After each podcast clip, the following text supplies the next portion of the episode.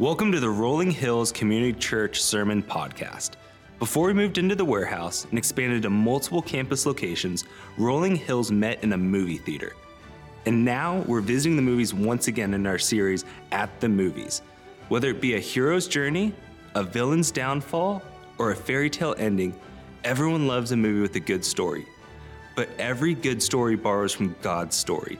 In this series, we're looking at five different movies to see how we can find faith stories in film. Now let's tune in. You smiling. Why are you smiling? Football's fun? You think football is fun? Yes, no. No? Cer- Certain, uh, it was fun. Not anymore, though, is it? Is it? No, not by now. No, it's not fun anymore. Not even a little bit. Zero fun, sir. All right. Coach Boone's school board made the decision to put you on my staff. I did not hire you. Well, I came up here to coach you. I didn't ask to be assigned to your staff, so I guess we're both in a situation we don't want to be in. If they keep on playing like that, we'll lose every game. But I can guarantee you this, coach. I come to win. We will be perfect in every aspect of the game. Get up, boy! Get up! Get up! Get up! Still weak on the left side. We're not weak on the left side. It's not the problem. What is the problem? I don't need you up on my face all the time. I don't care if you like each other or not, but you will respect each other. Each one of you will spend time every day with a different teammate. Does the term cruel and unusual punishment mean anything to you? If you lose a game, they'll fire you. One game, just like that. What's going on? We wanted to let you know we was going to warm up a little different tonight. We are the Titans. Let these people know who's gonna win state, right? Right. Right. Greek mythology, the Titans were greater even than the gods. We're gonna change the way we run. They ruled their universe with absolute power. We're gonna change the way we block. On that football field out there tonight, that's our universe. We're gonna change the way we win. We don't let anything, nothing, come between us. We are team.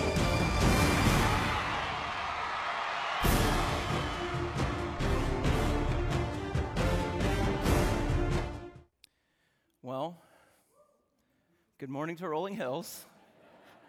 I'm glad that you guys are here. And if you thought to yourself when you came in today um, that it's probably going to be a little bit centered on a football movie because of the day that it is, you would not be wrong.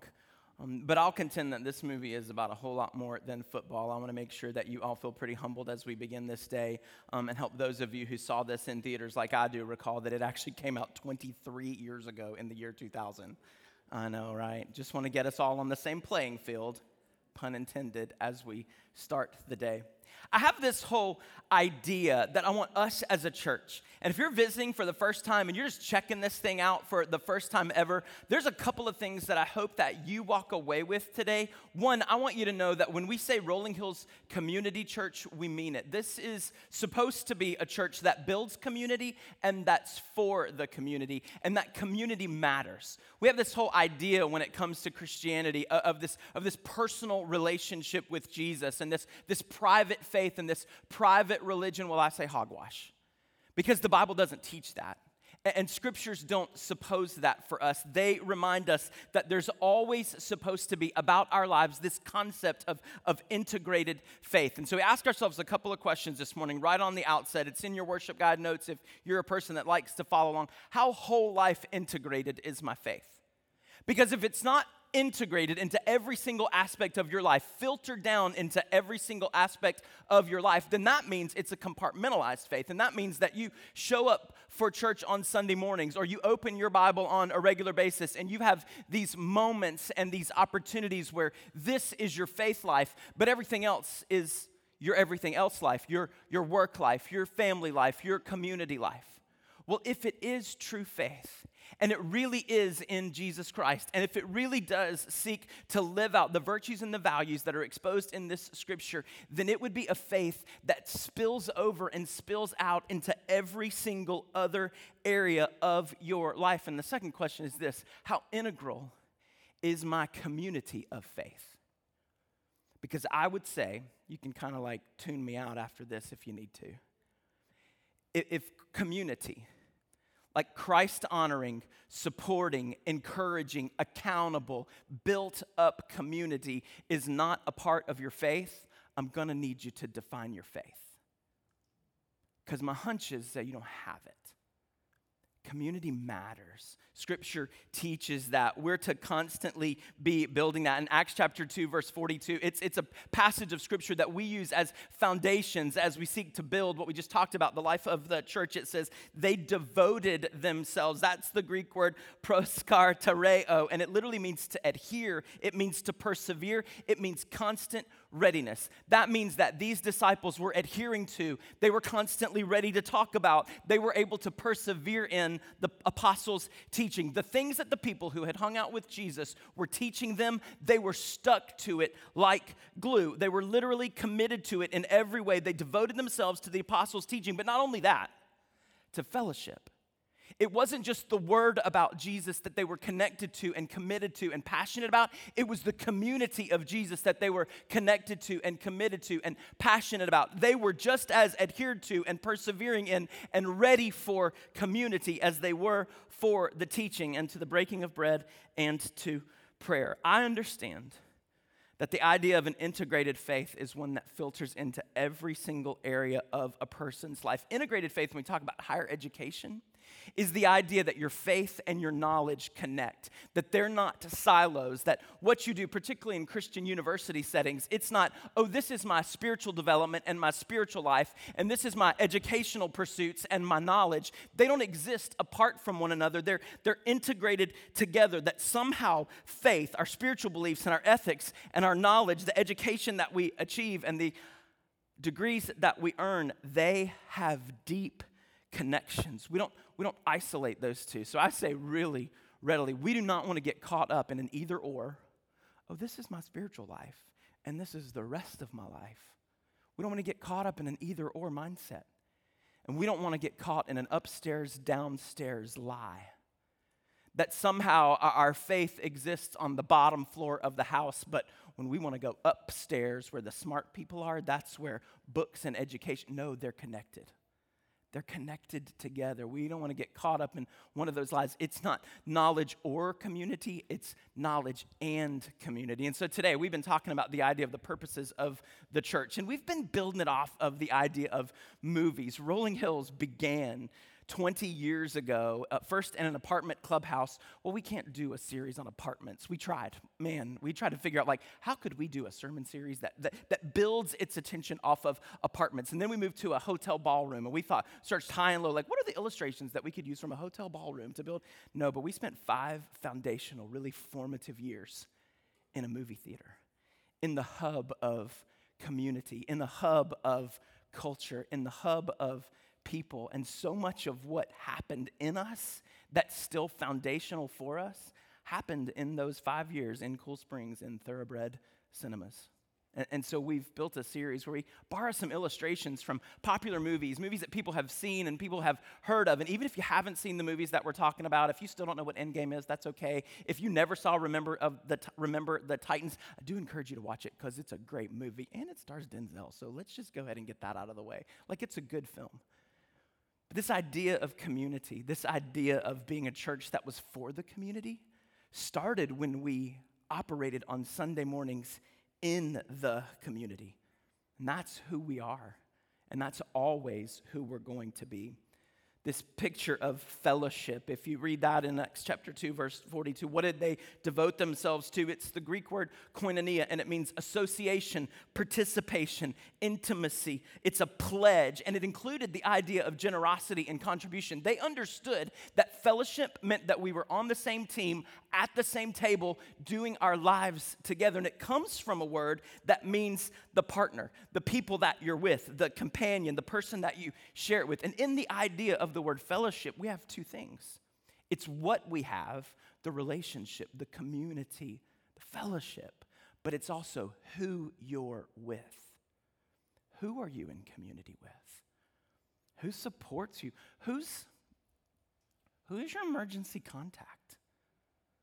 Who's the people that you want to notify when something really great happens, or the people that you need to rally around you when something really tragic goes down? Who are the people that are spurring you on to, to faith and good deeds. Fellowship is who is on your team and what kind of team you're on.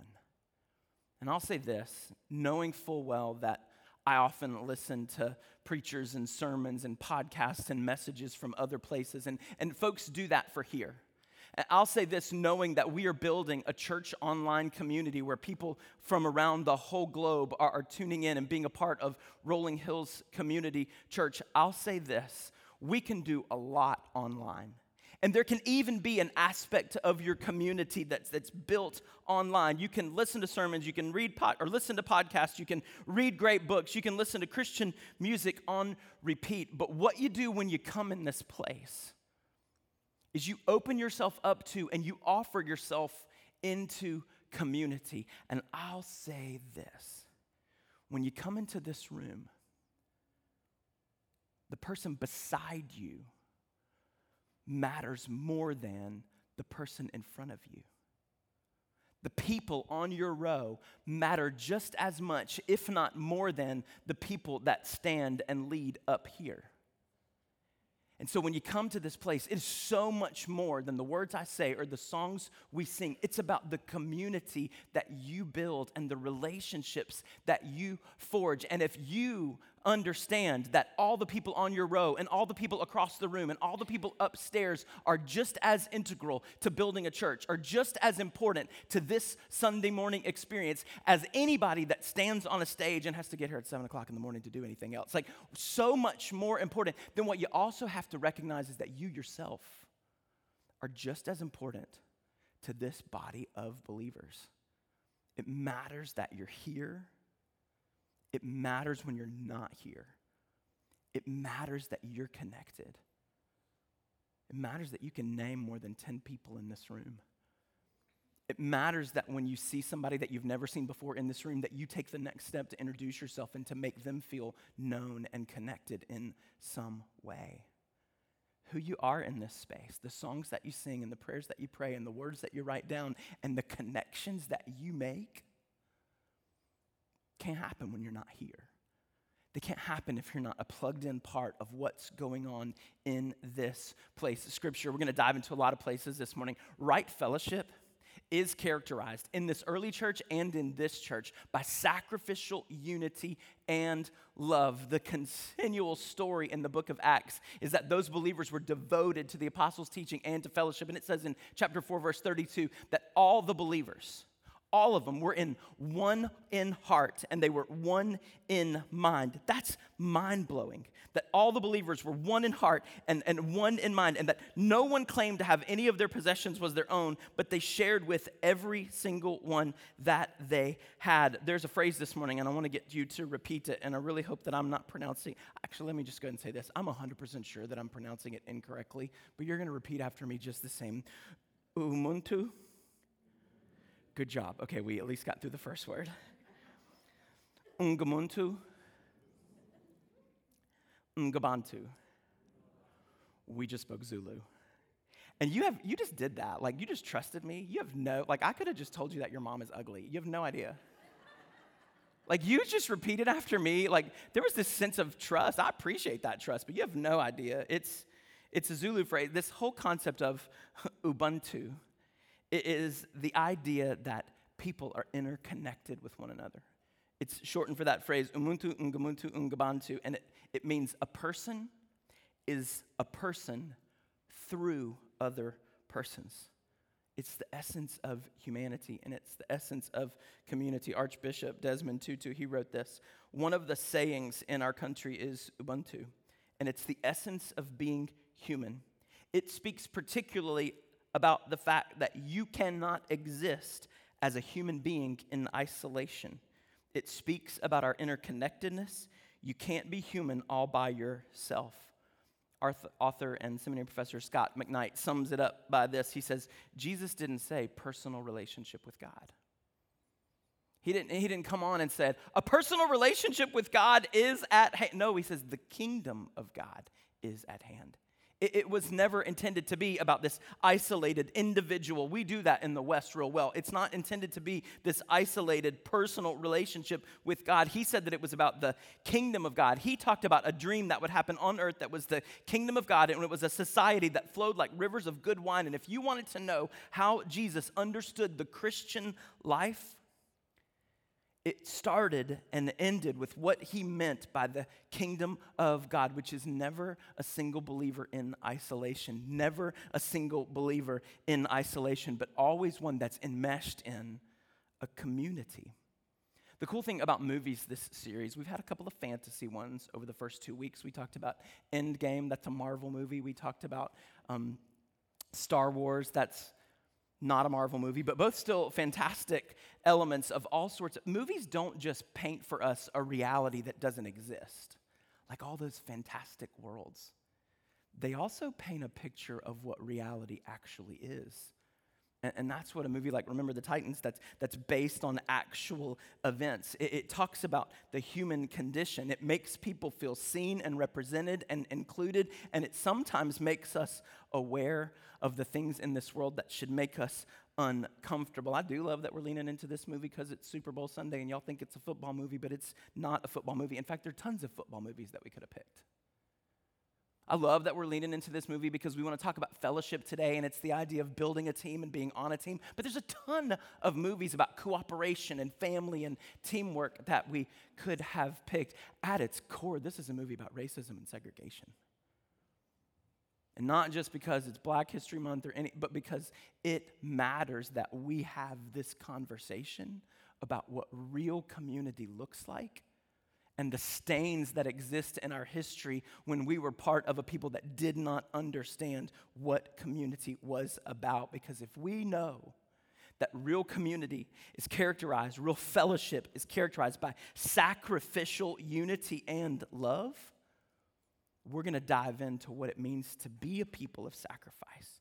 We're going to dive in and understand what it means to be a people of cross cultural, intergenerational, and interracial connectedness. Coach Boone, that's Denzel Washington, if you haven't seen the movie, he's famous. He becomes the head coach of a newly integrated T.C. Williams high school football program in 1971. And as part of their football camp experience, he, he, man, he does a whole lot of mean things to them that I don't think we would be allowed to do to kids today because it would be hazing and probably criminal because, man, that was a hardcore football camp. But he also takes them to where the Battle of Gettysburg took place. He takes them to a field. He says, hey, 50,000 people died on this field. It's stained with blood so that you guys can learn from each other he also dives in and, makes them share stories about themselves with one another.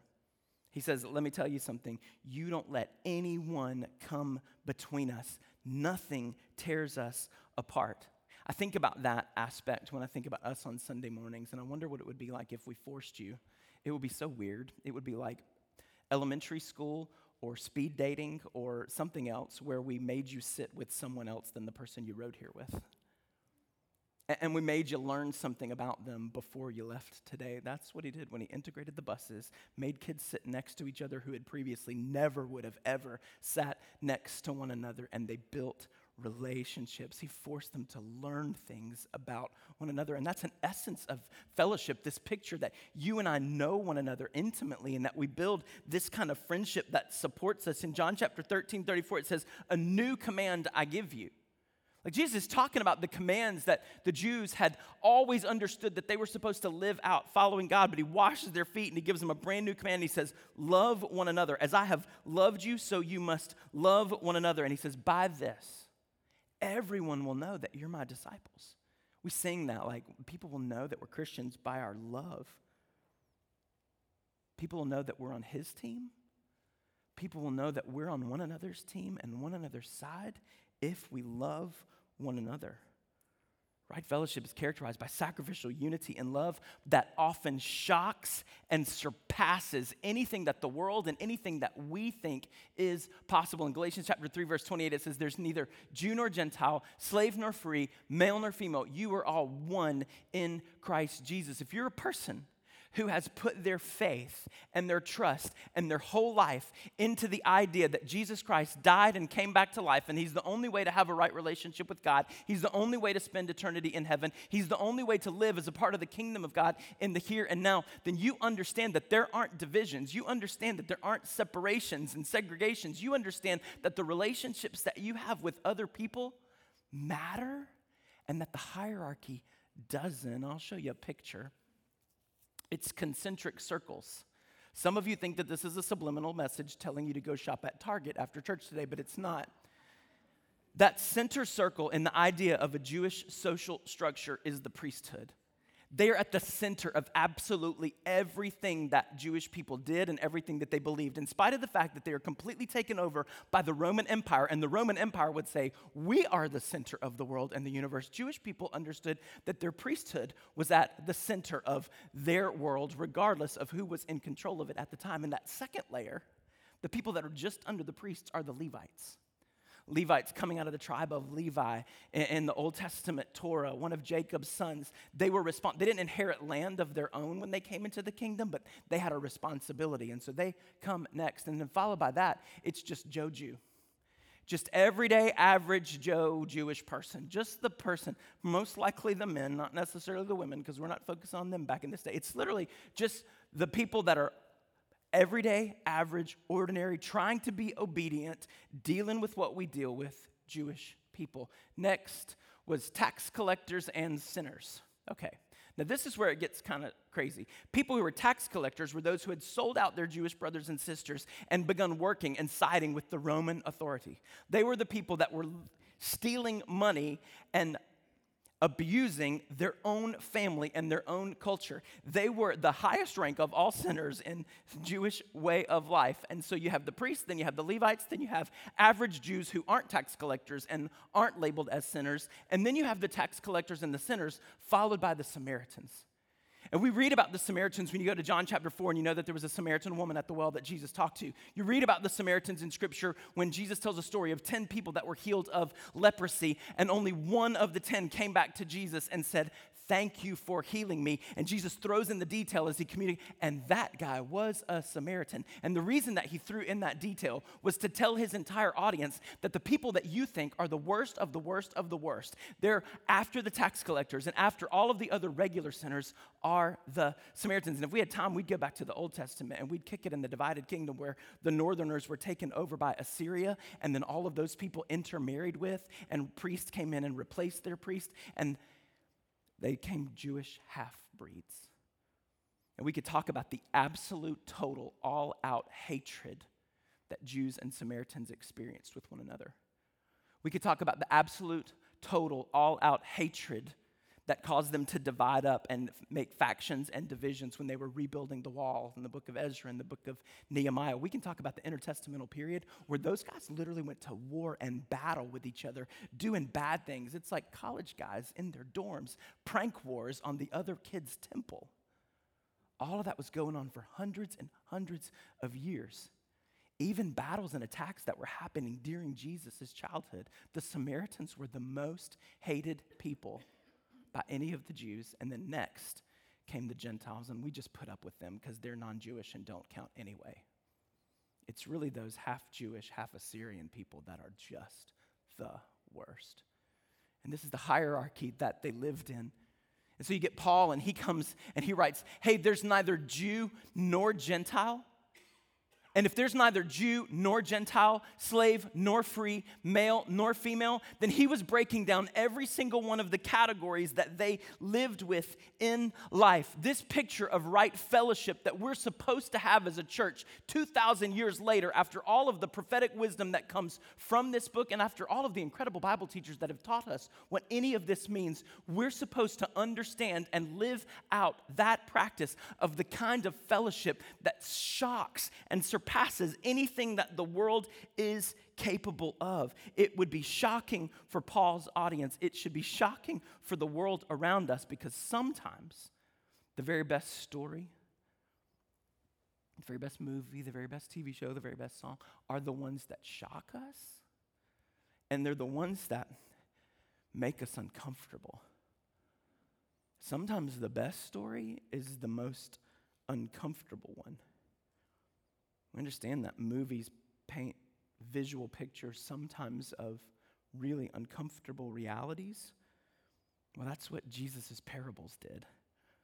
We've landed in a parable every single week of this series so far, and the one that I spend the bulk of my time in today comes from Luke chapter 10. It's a familiar one, and if you guessed it because you were paying attention a few minutes ago when I railed about the Samaritans, it's that one. So it says in Luke chapter 10 on in verse 25, on one occasion, an expert in the law. Listen, if he's an expert in the law, he's an expert on the concentric circles. This guy knows an expert in the law stood up to test Jesus. That reveals his intentions. Teacher, he asked, what must I do to inherit eternal life? He wants to know what verses from the law Jesus is going to quote in this moment to talk about what's most important. Jesus had been asked by another legal expert, it's recorded for us in Matthew chapter 22, hey, what's the most important command? And he said, Love Lord your God with all your heart, soul, mind, strength, everything that you have. Love your neighbor. As, it was a bonus. Love your neighbor as yourself. And Jesus is going into a similar statement here. He asked him, He's like, What's written in the law? How do you read it? Like, how do you understand the words that are in this book? So the expert in the law stood up and said exactly what Jesus had said at one other time Love the Lord your God with all your heart and with all your soul and with all your strength and with all your mind, and love your neighbor as yourself. It sounds like we're in a spirit of agreement. Jesus said, You've answered correctly. Do this and you will live. Eternal life, it's yours. These are the things. But then scripture says he wanted to justify himself. And so he asked Jesus, Who is my neighbor? Catch 22, here it is. I'm going to find out which of the people on the concentric circles he tells me to elevate. I'm going to find out which of the people on the concentric circles that he tells me to include. I'm going to find out where Jesus draws his line. And if it's not where I draw my line and where the priests draw their line, I've got him. So, in reply, Jesus said, It's a parable, it's a story a man was going down from Jerusalem to Jericho. And this is not the Jericho that you read about in the Old Testament. If you want to dive into a deep Bible study, this is a Jericho that's just another city in their time of generation. It's not the one where the walls came tumbling. Joshua fought the battle of Jericho, Jericho, and the walls. It's not that one. We didn't blow a trumpet today. It's just a city that's about 18 miles away from, that's too far to walk in one day. I don't care how fit you are. And so there were inns and, and, and places to stay along the path. And it decreased in elevation a, a little over half a mile, and it was a rocky switchback kind of terrain, and it was difficult to be on. And so, if Jesus said a story, hey, a man was going down from Jerusalem to Jericho, everybody in his audience, everybody in his context would have understood exactly what he was talking about. He was like, oh, that's a dangerous road. That's the wrong side of town. Everybody's got to take it, but you better be with a group of people because there's robbers out there. They understood the context of this particular story. And so Jesus continues. He says, A man was going down from Jerusalem to Jericho when he was attacked by robbers. They stripped him of his clothes. Y'all, that's a real bad day. Beat him and went away, leaving him half dead. A priest happened. A priest. Okay, this is it. This is where Jesus dives into our concentric circles. The priest, he's the center of everyday way of life. He is going to be the hero of this story. Those of us in the room who come from a majority culture, who live here in the United States of America, land of the West, the home of the free, the home of the brave, we may not recognize it, but we ought to we understand what it is to be the hero of the story. Everything's always been about us. So here comes the priest.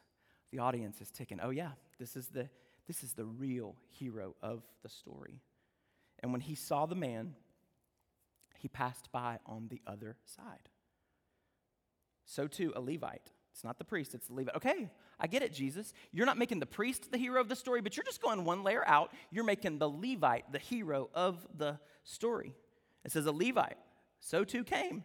And when he came to the place and saw him, he passed by on the other side. Now, catch 22, experts in the Old Testament law would understand that you're not supposed to touch blood, and that would make you ceremonially unclean. And these people had a responsibility as the priesthood and as the Levites in the community to never be ceremonially unclean. But there's a word in the story and the way that Jesus presented it, saying that a person was going from Jerusalem down to Jericho. These guys had already done their priestly duties, they had already performed their worship sacrifice. Now they're heading back home to be with their family, and they would have weeks if not months, to ritualistically and ceremonially make themselves clean before God once again before they had to head back up that mountain on that same treacherous road, before they had to perform those priestly duties again. So don't give me an excuse about how those guys had a responsibility to maintain purity in the community, and that's why they couldn't help the guy. They also, as experts in the law, would have understood that Exodus chapter 23 told you that if your enemy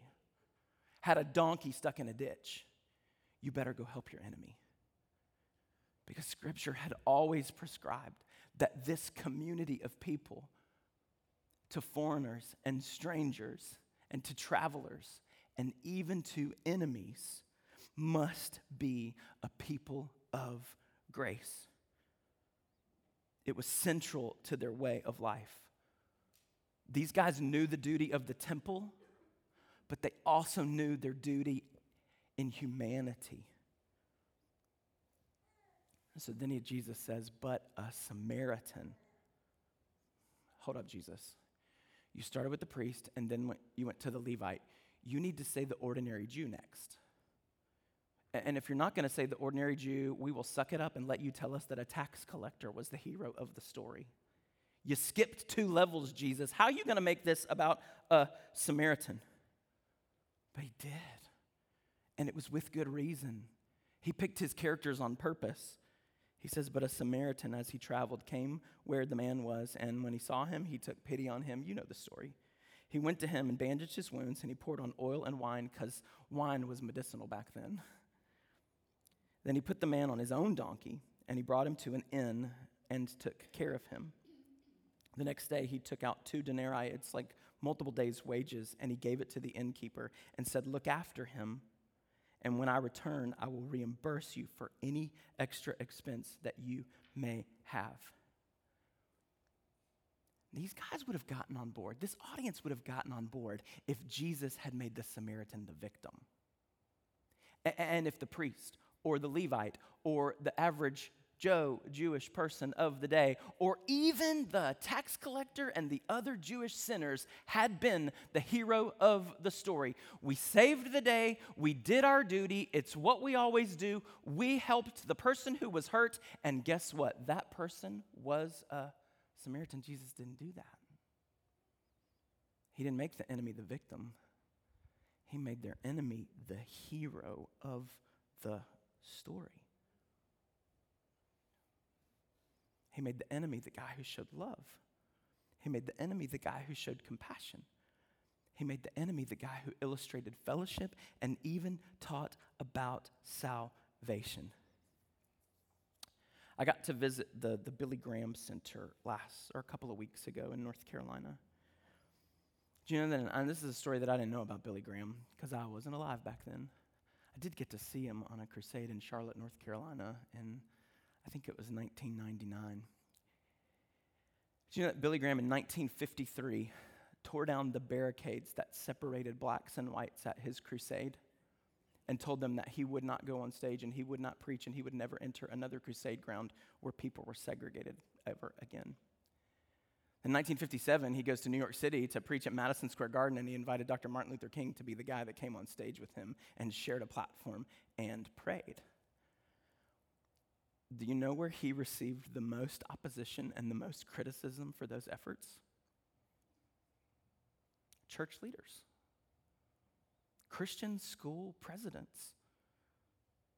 Two days after Billy Graham declared that segregation was immoral and unethical and incredibly unbiblical, it was met by a radio broadcast of a prominent Christian school president exposing all the reasons why this book says that the races should not mix.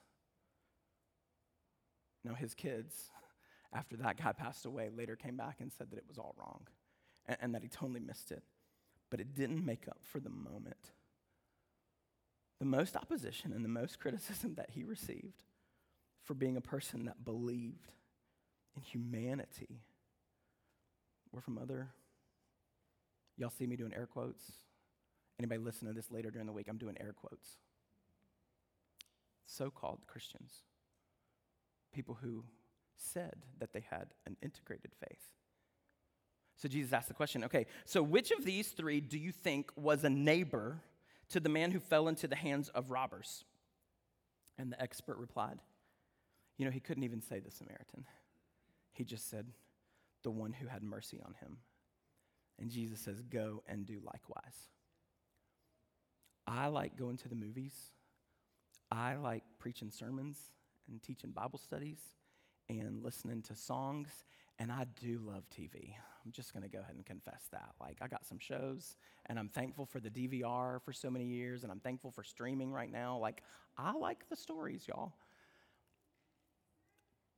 But the best way to tell a story isn't to stand on a stage and talk about it, it's not to sit on your sofa and watch it. The best way to tell a story is to live it out in your everyday life. So, who's your neighbor? The person who needs you most. Who's your neighbor? The person who's the most unlike you. Who's your neighbor? The person that you don't even like. I have tried to come up with the best illustration that I possibly can that would take us back and connect with this movie. There's a couple of characters in it who want nothing to do with each other at the beginning. They're actual men um, Julius Campbell and Gary Bertier, the white football player and the black football player, who were not excited about integration. And in particular, Gary Bertier made a spectacle of himself at the very beginning, saying that he was not going to play, he was not going to block, he was not going to defend, and he was not going to come alongside. But towards the end of the movie, these guys are best friends. And you can watch it, and it's a whole great deal. And something really bad happens to Gary at the end of the movie, and they're standing with each other. And Julius, the guy, looks at him, and he basically says, Hey, one of these days, you and me are going to live in the same neighborhood. We're going to be neighbors and all the black white stuff, it's not going to matter anymore. People that had previously in concentric circles been known as enemies, people who had previously in concentric circles had been known as the one that was in the center and the one that was on the outside, we're going to be neighbors. And then he says, We're just going to get fat and happy and nobody's going to care about this anymore. And I'm saying, Amen to that. But they say this thing back and forth left side, strong side. And I have in about 72 hours, tried to understand enough about football to get that.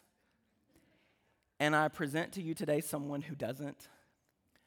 I don't know if it has to do with where the tight end is on the field and the fact that you have more people on that side than the other side, and that's why it's the strong side. I don't know if it has something to do with the blind side and the fact that the quarterback, who is largely right handed, has the blind side behind him, and so he needs really good defenders. Like, I don't.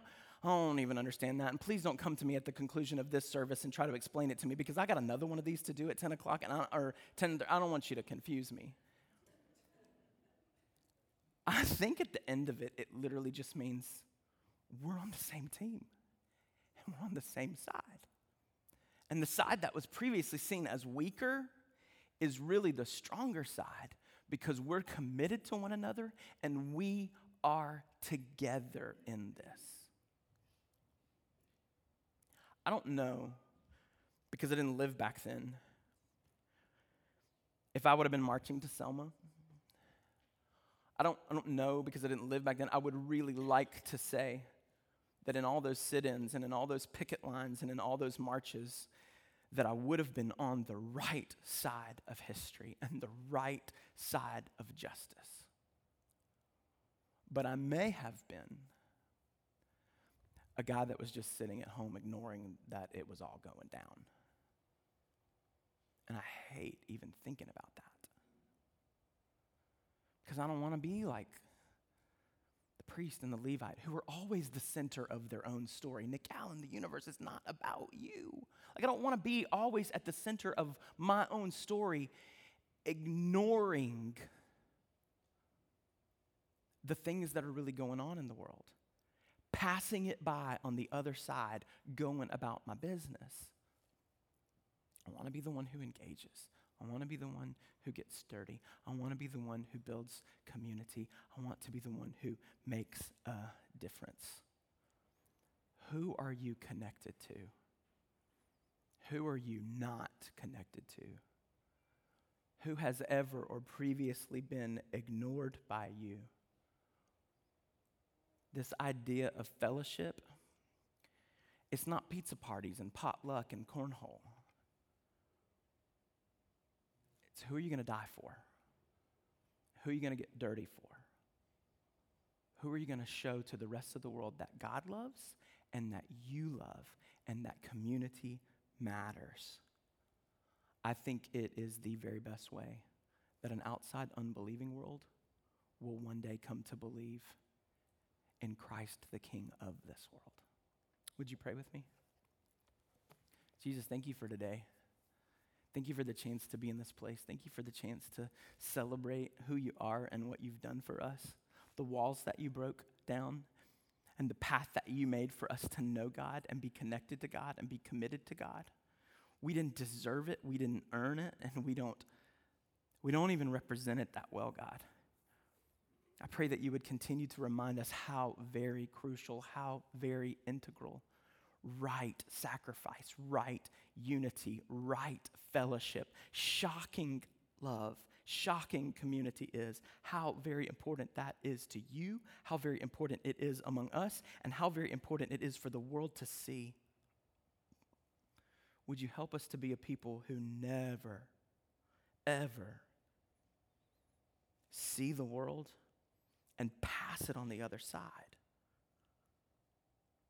but who have pity and who have compassion and who have mercy and who engage it from right where we are.